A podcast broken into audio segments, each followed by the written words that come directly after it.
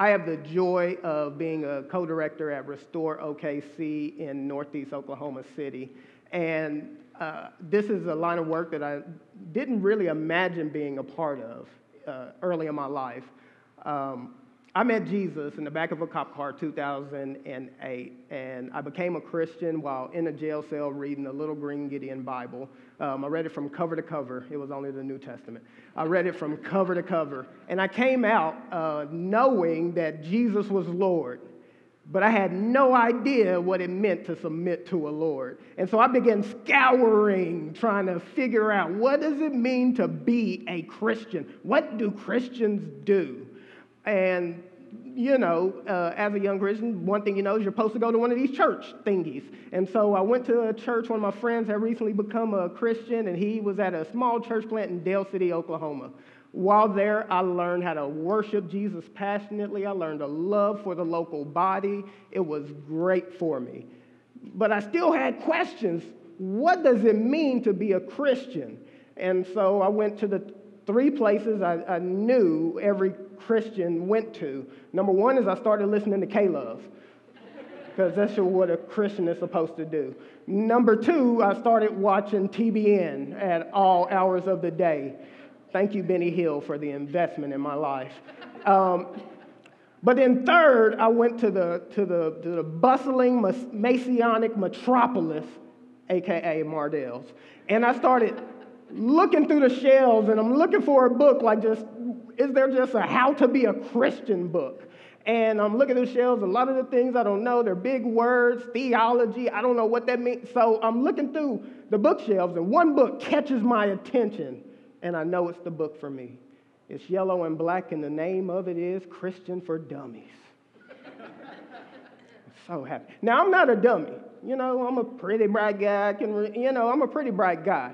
But when it came to being a Christian, I was a dummy. I did not know what it meant, so I needed, uh, I, I, needed a tour guide. I needed a how-to. I needed first, what are the first steps?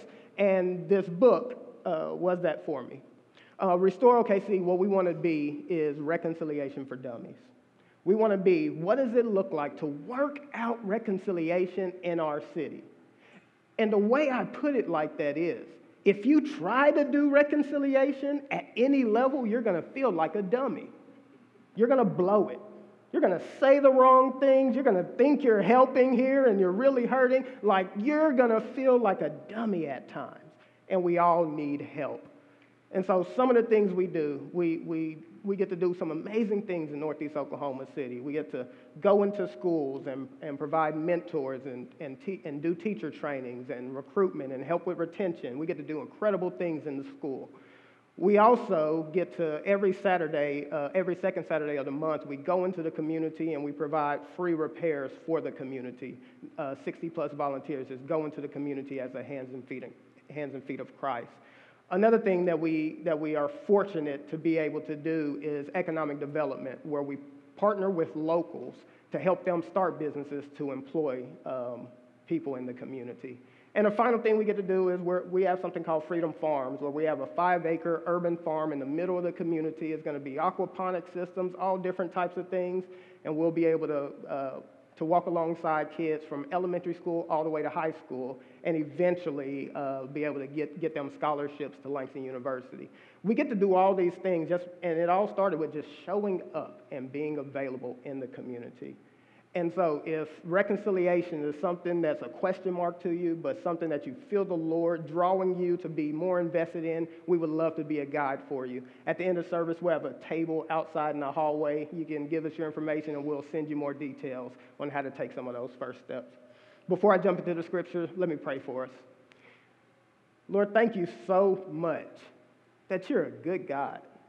Lord, thank you so much just sitting in front of this congregation, all these collections of individuals with individual stories, we're one collective. We're one collective of people that you're working on. We're all in the pro- process. You're working on us, you're filling us, and you're loving us. So, Lord, through your preached word, I pray, number one, Lord, that we live, that we leave here in hope. In hope, knowing that you're at work. And number two, I pray we experience your love in a more deep and profound way. And God, none of this is possible outside of you. In Jesus' name we pray. Amen. Amen. So if you have your Bible with you, you can flip or click over to Acts chapter 6. Acts chapter 6 is where we'll be. Acts chapter 6 reads as such. Verse 1. Now, in these days, when the disciples were increasing in number, a complaint by the Hellenists arose against the Hebrews because their widows were being neglected in the daily distribution. And the twelve summoned the full number of the disciples and said, It is not right that we should give up preaching the word of God to serve tables. Therefore, brothers, pick out from among you seven men of good repute, full of the Spirit and of wisdom, whom we will appoint to this duty. But we will devote ourselves to prayer and to the ministry of the word. And what they said pleased the whole, con- the whole gathering. And they chose Stephen, a man full of faith and the Holy Spirit, and Philip, and Prochorus, and Nicanor, and Timon, and Parmenas, and Nicholas, a, a proselyte of Antioch. These they set before the apostles, and they prayed and laid their hands on them. And the word of God continued to increase, and the number of the disciples multiplied greatly in Jerusalem and a great many of the priests became obedient to the faith. Praise be to God. This is the reading of his word. Have you ever been in a situation where you felt like you just did not belong? For some of you, you can think back to the first day of starting a new school entering the cafeteria for the first time, looking around at individuals sitting together, carrying on conversations, and you're thinking to yourself, where do I sit? If I sit at this table, will they tell me I don't belong? If I sit at this table, will I be able to blend into the conversation? Where do I belong? Or maybe you started a job and your first day on the job, you go during your lunch break to, to the eat to wherever you eat, and you're looking around and coworkers are sitting and mingling and they're having conversations, and you're wondering, where do I belong? Maybe you've taken a mission or you've moved to a new city and now you are in an environment where either you don't know the native language or you don't know the native culture. And so you're trying to be a part, but at some level you know you do not belong. I don't know what this moment is for you, but I know my not belonging moment very clearly. It was recently as an organization at Restore OKC, we, we were, a, were able to start a farm. And so none of us are farmers, so we knew we had to go to a farm. So we found a place in North Edmond, and uh, this was a urban farm with all types of chicken and, and all type, and it had a, a state-of-the-art greenhouse, and we went there to visit to learn how to be farmers. Uh, Upon parking, there's this fenced in area, and inside the fence are hundreds of chickens. In the middle of the fenced area is a greenhouse. In order to get from here to the greenhouse, I would have to traverse through hundreds of chickens. Now, I am very brave and heroic. So what I did for my coworkers because they were scared, I picked them up and I ran through the chickens and went into the greenhouse. That's not how the story went. Um, very frighteningly, I tiptoed my way through the chickens and got to the greenhouse, slammed the door so that we could all be safe. And we took the tour, and the, tour was going good. And as uh, some of my coworkers and the, the farm owner were chatting, I decided I wanted to send my wife a picture uh, to, to demonstrate my bravery. And so I went to the door, and, and I, I went to go, you know, get a, get a. Have you ever seen? Have you ever had a sneak selfie?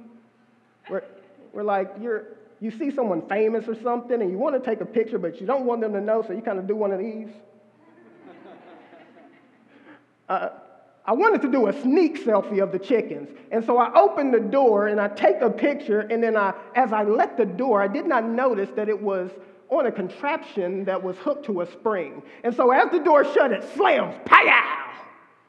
And all of a sudden, I see 200 chicken heads turn to me. And I promise their eyes were glowing red. And they began to walk with an accelerated pace. One of these, and, and they started coming towards me. And so, in the most manly way, I let out a growl. Oh, okay. It wasn't very manly. It was more of a ah! And I turn and run back in, and, and the, all the chickens collect at the door. And the farmer finally tells me, Oh, yeah, if you open that door and shut it, uh, they think we're coming out to feed them. And therefore, you probably don't want to do that. And I'm like, Thank you for giving me the warning. And at that moment, I knew that I did not belong on a farm. As we jump into our scripture today, what we're going to be encountered with is a group of individuals that are a part of the local body who feel like they do not belong. And what we know from scripture is the reason Christ incarnated came from heaven to earth is to make us belong to himself, but also we belong to one another.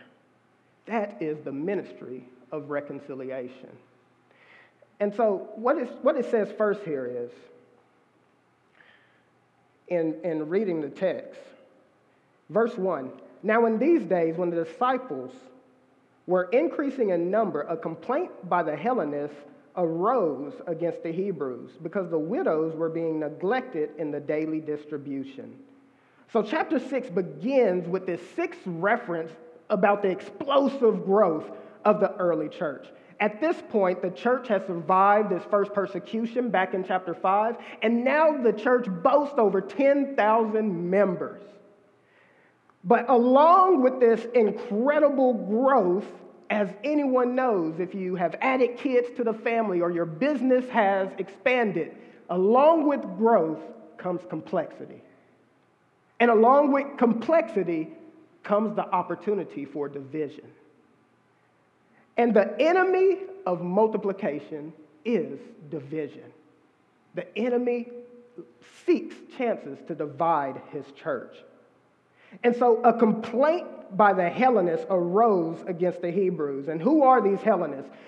Well, first, the Hebrews were those who were of Jewish, of Jewish uh, origin. And they were more inclined to embrace Jewish culture, and mostly they were from Judea.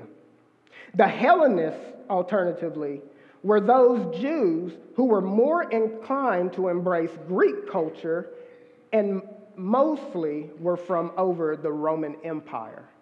So both are Christians now. They have believed in Christ, but one group ascribed their lineage to Judea and to Jewish culture, and one group is from outside of, of Jerusalem and their culture is of Roman. To oversimplify, the Hellenists viewed the Hebrews as rigid, conservative, fundamentalists fighting to make Jews great again. Now, the Hebrews viewed the Hellenists as native, as, as naive, liberal justice warriors leading the church into compromise.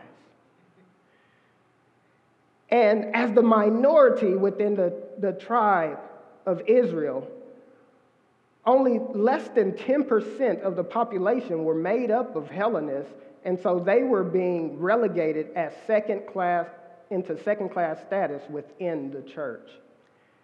And we are witnessing the church's first cultural war and encountering of nationalism.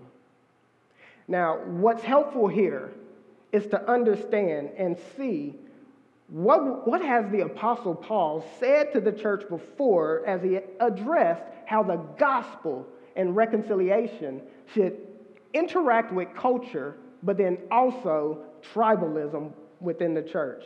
He did this in Philippians chapter 3, verse 4, and it reads as such Though I myself, though myself have reason for confidence in the flesh, that's my tradition. I got, I got swag.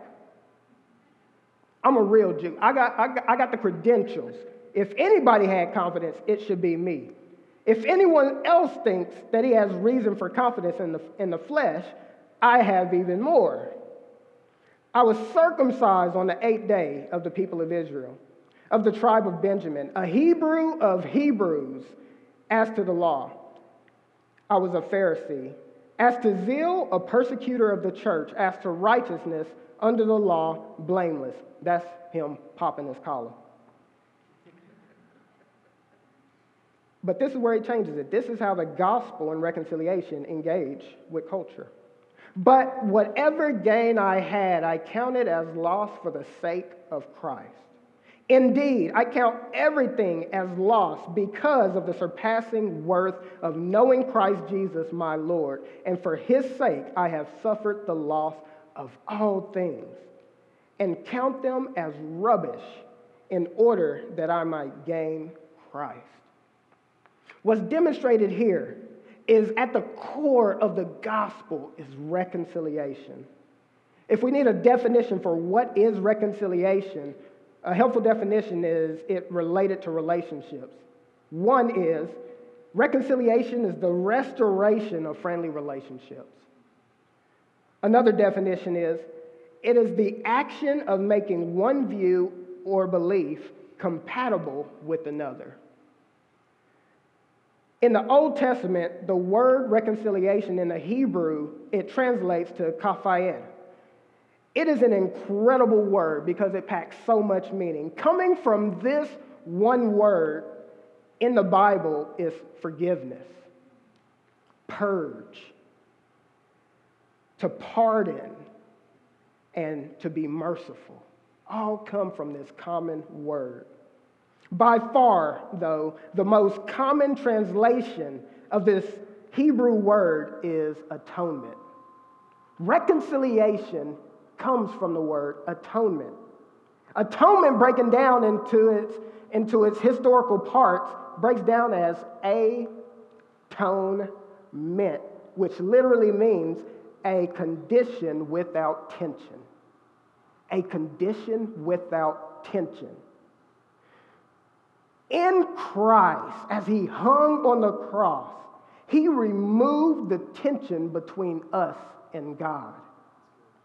His blood was shed and it reconciled us by doing away with the conflict that we had between us and God. He squashed the beef. And in his reconciling us, we are now one with the Father again. We are welcomed back home just like the prodigal. Thus, we only have the right to experience God through the finished work of the cross. But also, we only have the right to experience one another through the blood of Christ. That is the power of reconciliation. I don't get to treat you any old way. I don't get to speak to you however I want to. I don't get to say I am better than you for these reasons. Why? Because the foot of the cross is level. That's the power of reconciliation. And lovingly, Paul says to these Philippians, in addition to the power of the gospel, the way it interacts with culture is the gospel supersedes your culture. Now, he said it this way to the, uh, in, in Galatians. He said, There is neither Jew nor Gentile, neither slave nor free, nor is there male or female, for we all are one in Christ. Now you have to be careful. Supersede does not mean eliminate. Okay? There is still a such thing as male and female. Okay? Just gonna linger there for a little bit. Okay. Point made. There is a such thing as Greek and Hebrew. There is a such, there are distinctions that people have but the gospel supersedes, that means is far above those distinctions. We are all one in Christ. So at the Christ, culture isn't revoked, it's redeemed. If you are saved, a Mexican, and you love tacos, now that you are saved, you are a redeemed Mexican, and you can eat that taco to the glory of God. You don't become European, you don't become African American. You are free to be fully who you are, but to the glory of God. If you're a redneck, you better watch those cars drive around fast for hours in pure splendor. If, if, if you're a Sooner fan, I'm sorry, there's no hope for you. Go Pokes. Just fine. The ground is level beneath the cross.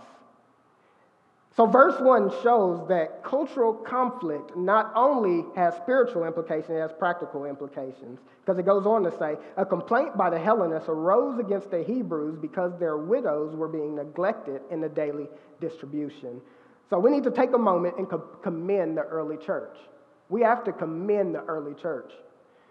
Because what's on full display here is that they have taken a resolute stance on justice. They have gone all in on justice. As read earlier, Acts chapter 2, we see we see the, the word go forth, which we call air war. Air war, war goes forth. They're preaching the word of God. And many are added to the church, and many are are, are uh, become disciples and many are baptized. That's air war. The proclamation of the gospel goes forth and explosion happens. We love air war, especially as a pastor. We love air war. I want to preach the word and see millions get saved. Today, we love air war. But the complement to air war is faithful ground war.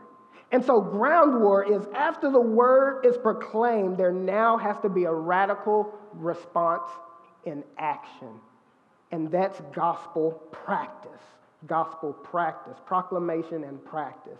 Ground war, you see Acts chapter 2, verse 42, which was read earlier, and starting in verse 44. And all who believed were together and had all things in common, and they were selling their possessions and belongings and distributing the proceeds to all who had needs. Now, I'm going to be honest. Verses like that, those are harder. Those are harder, right? You, you, you hear in the back of your mind like a, a grumpy old man saying, That sounds like communism. I don't care who you are, he's in there all of us are, are tainted by this kind of when it comes to scriptures like these because we have been evangelized largely by the world on how we're to approach the Bible. Many of us are responding to fallacies that were developed in both the civil rights and moral majority movements of the 60s and 70s. During that time, these two mo- movements were seeking to answer the same question Who is my neighbor? Who is my neighbor? And how am I to act towards my neighbor?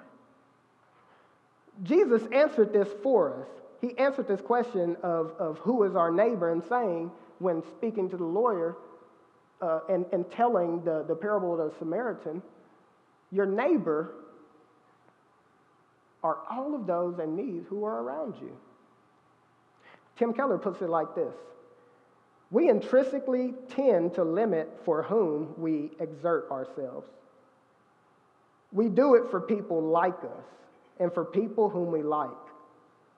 But Jesus will have none of that. By depicting a Samaritan helping a Jew, Jesus could not have found a more forcible way to say that anyone at all in need, regardless of race, politics, class, and religion, is your neighbor. Not everyone is your brother or sister in faith, but everyone is your neighbor. And you must love your neighbor as yourself. What we see in the early church is this distribution plan. We don't know how it was organized, but it was doing something that not even our attempts to address the, the, uh, address the needs of the most vulnerable in our society are able to do today. Their program was reaching down to the most marginalized in their societies, and that's to be applauded. But something happened. As the church continued to grow, their hard earned money started to go to those people. It was okay when it went to who used to be my neighbor. It was okay when it went to the person I used to live down the street of. But once it started going to these people that were probably going to waste it on pork barbecues, is it even wise to give them money when they're going to make a mockery of our faith? Once their finances started to go to those people, subtly and maybe unknowingly, the Hebrews began to neglect the needs of the Hellenists or the minority amongst them. Now let's look at the response to this complaint. Verse 2.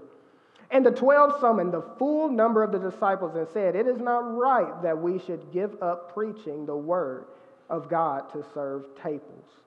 Let me draw a couple observations. One, the Hellenists rightly went to the leaders and said, We are feeling unjustly, um, we are feeling neglected by the church. They did that rightly. But judging from the response here, it, sound, it seems as though the conversation went a little something like this Something wrong is going on in the church. You fix it. I remember about a year of, uh, after becoming a Christian, um, I went to my pastor because I began to notice something that felt different from the Bible that I had began to read regularly. Um, I went to my pastor and I said to him, um, I noticed something. We have good church. I'm not even saying church, I mean, we had church. we have good church. I mean, the word is preached, we sing, we pray, we run around the room, we lay hands, we fall out, we get back up, do it again, like we have good church. But between the Sundays, not much happens. You fix it. And he looked at me and said, You fix it. And in looking at the response from the 12, I can see that a similar answer is being given to these Hellenists. Um, as a young warrior, I expected my pastor to be a warrior like me, to come down from the castle, grab a sword, and rush into the battle. I thought that's the best way he could serve the church. But now, being a pastor and a leader, I notice, I, I understand that his response was actually in wisdom. What he was saying to me is the way that I'm going to fix this problem is through you. The way that this problem is going to be solved isn't from me rushing down into the fray every time, but I have to I have to focus on the preaching and the teaching of the word to raise up more people passionate like you so that you can go and fix it. I didn't understand it at the time, but I respect it now. What he's saying is, my fix is Christ through you. And that's exactly the response that's given to the Hellenists. For the remaining time, what I want to do is focus on this response that was given. And what I want to do is tease out three steps to pursue reconciliation in this church. But also, these same steps that I'm going to give are also steps that you can take in your personal life. Step number one is decide. Decide. A decision must be made that reconciliation is something that is not optional. Is not optional. Once you, be a, once you become aware that there's a reconciliation roadblock, in a timely manner, leaders must first decide if the issue is valid, one, but next assess their willingness to pay the cost required to address it. It's gonna be costly. Jesus warned the crowd in Luke 14, verse 28 For which of you, desiring to build a tower, does not first sit down and count the cost, whether he has enough to complete it? And then in verse 31, or what king going out to encounter another king in war will not sit down first and deliberate whether he is able with 10,000 to meet him who comes with 20,000? Reconciliation ministry is costly, and that's why not many attempt it. It begins to drain church resources, it begins to take up time and it begins to, to, to require much of its people that get engaged. And that's why jumping in should not be taken lightly. A prayerful and informed and bold decision will encourage perseverance when opposition arises and as those resources diminish. Otherwise, reconciliation will move to the back burner or be outright abandoned and those who are aimed to be loved and served will be hurt in the process. The 12 made this decision, and in verse 2, it says, The 12 summoned the full number of the disciples, and this shows that they had urgency. They looked out, they heard the Hellenists, they asked good questions, and they said, This is a real problem, and I'm going to address it with urgency. That is the beginning of reconciliation. After a decision is made, step two is to delegate. Verse 6, uh, chapter 6, verse 3. Therefore, brothers, pick out from among you seven men of good repute, full of the Spirit and of wisdom, whom, will, whom we will appoint to this duty, but we will divide ourselves. We will devote ourselves to prayer and to the ministry of the word. Before we discuss how they responded and delegated, let's first talk about how they did not respond.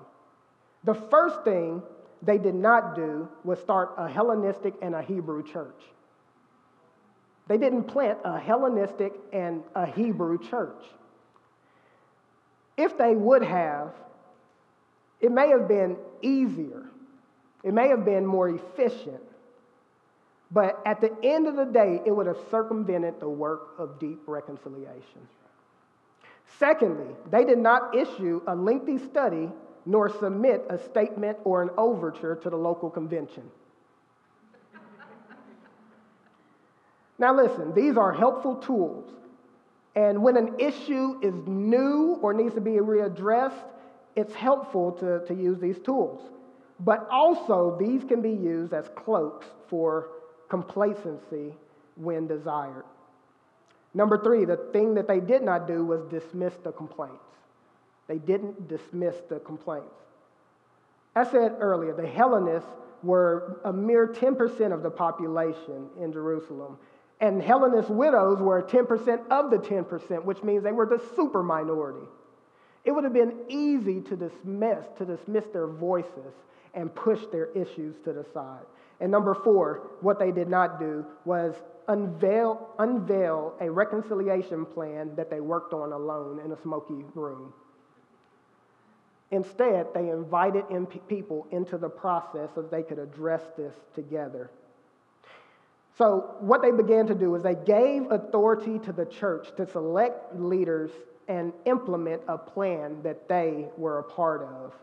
The 12 were not practicing laissez faire leadership. On the contrary, they played the important role of setting parameters and trusting this group.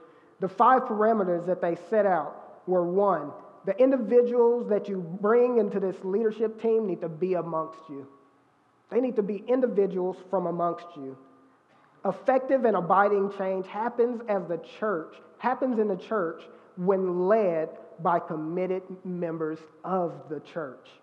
Or said another way, those making decisions for the church should be rooted in a local church. Number two, they need to be of good repute, and this means they need to be known. They need to be known.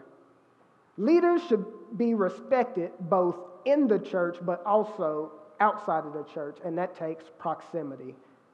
They need to be known. Number three, they need to be full of the Spirit. Decision makers must demonstrate a track record of possessing qualities consistent with the fruit of the Spirit. They need to be individuals that are following Jesus and are filled with the Spirit. And number four, they should be full of wisdom. In addition to having spirit filled hearts, these leaders should also have wisdom filled minds. They need to have the character, but then, yes, they also need to have the competencies. Leaders should be well informed, well read, both in Scripture and the issues of the world. They should draw broadly. Uh, people often look at my podcast and see the books that I list on Facebook that I've read this month. And last, last month I was asked, Are you trying to start a cult? because I had uh, The Road to Jonestown in my book. And I said, No, I'm curious. I want to know how this man who started as, a, as what looked like a spirit filled, compassionate leader turned into the founder of Jonestown. I am curious. Leaders must be curious.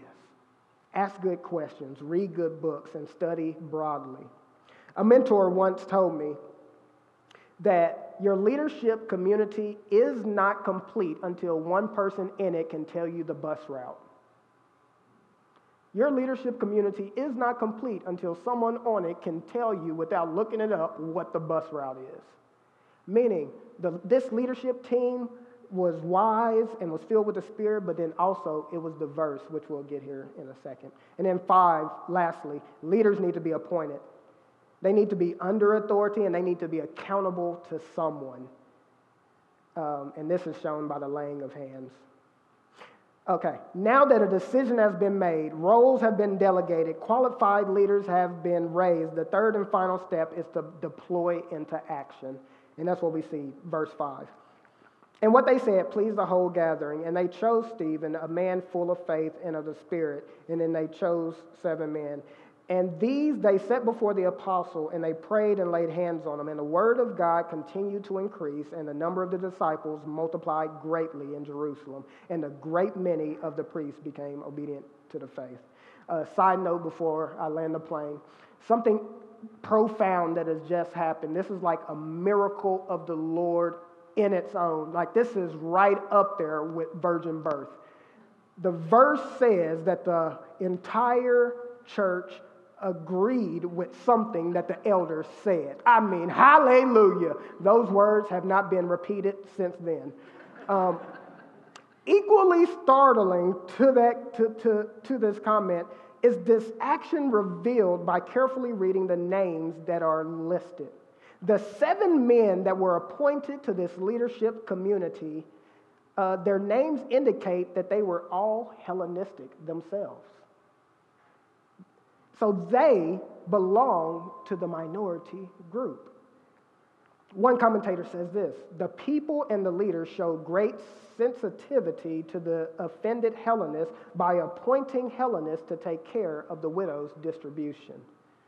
True reconciliation ministry amplifies and centers the voice of those who have historically been silenced.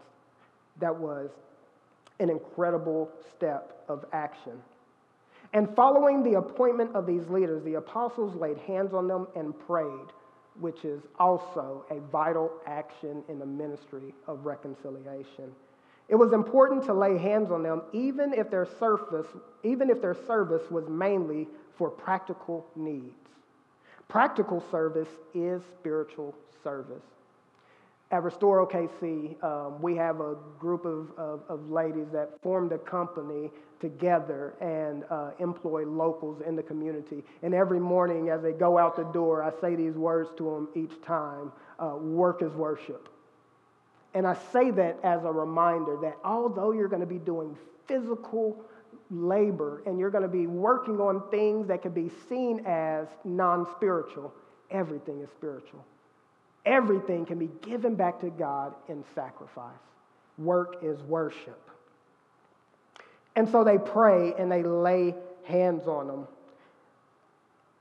And the idea behind the word in both places where they use this word service, it also translates to ministry. They are doing ministry. And so, as individuals, step out into reconciliation ministry, and as you step into it, never forget the ministry of prayer.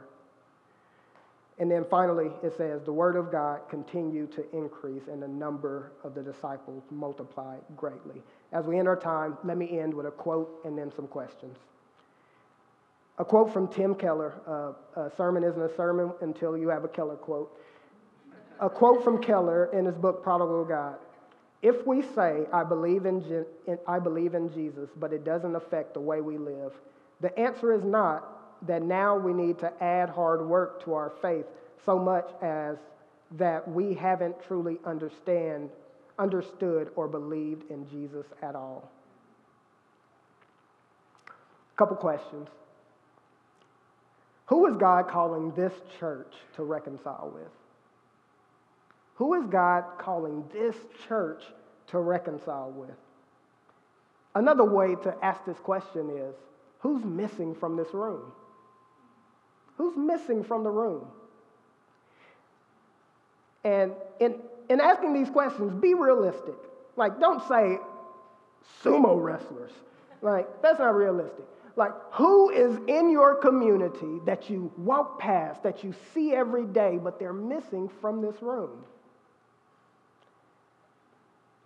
Further, who has unknowingly been neglected in your church? We don't do it purposely, we don't do it maliciously, but oftentimes we can leave out a group in our church. Do the women feel empowered here? Um, do elder saints feel included?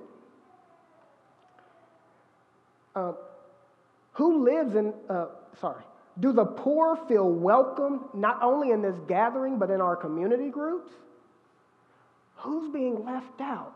And who can we draw near to in the name of Christ? Next question Who is God calling you to reconcile with? Who is God calling you to reconcile with? Ultimately, a reconciled church is a collection of reconciled people practicing the ministry of reconciliation. A reconciled church is a collection of reconciled people practicing the ministry of reconciliation. Who is God calling you to reconcile with? Is it a friend or a family member who's wronged you or you've been wronged by? Is there a group of people that you view with suspicion or hate? Is it someone in this church, a leader, a member, or this guy who's preaching, who's all up in my business? Who is God asking you to reconcile with? And final question Are you reconciled to God? Are you reconciled to God? Jesus loves you so much. God loves you so much that he sent his only begotten Son to die on a rugged cross and while hanging on that cross, he had you in mind. And as his arms were stretched, they were stretched out there for your embrace. God wants to reconcile with you. The good news is, because of the ministry of reconciliation, we don't have to leave this room with any guilt. We don't have to leave with any shame, but we are always invited to come back to Him and repent to Him and start afresh. That's the good news of reconciliation. Let's stand together.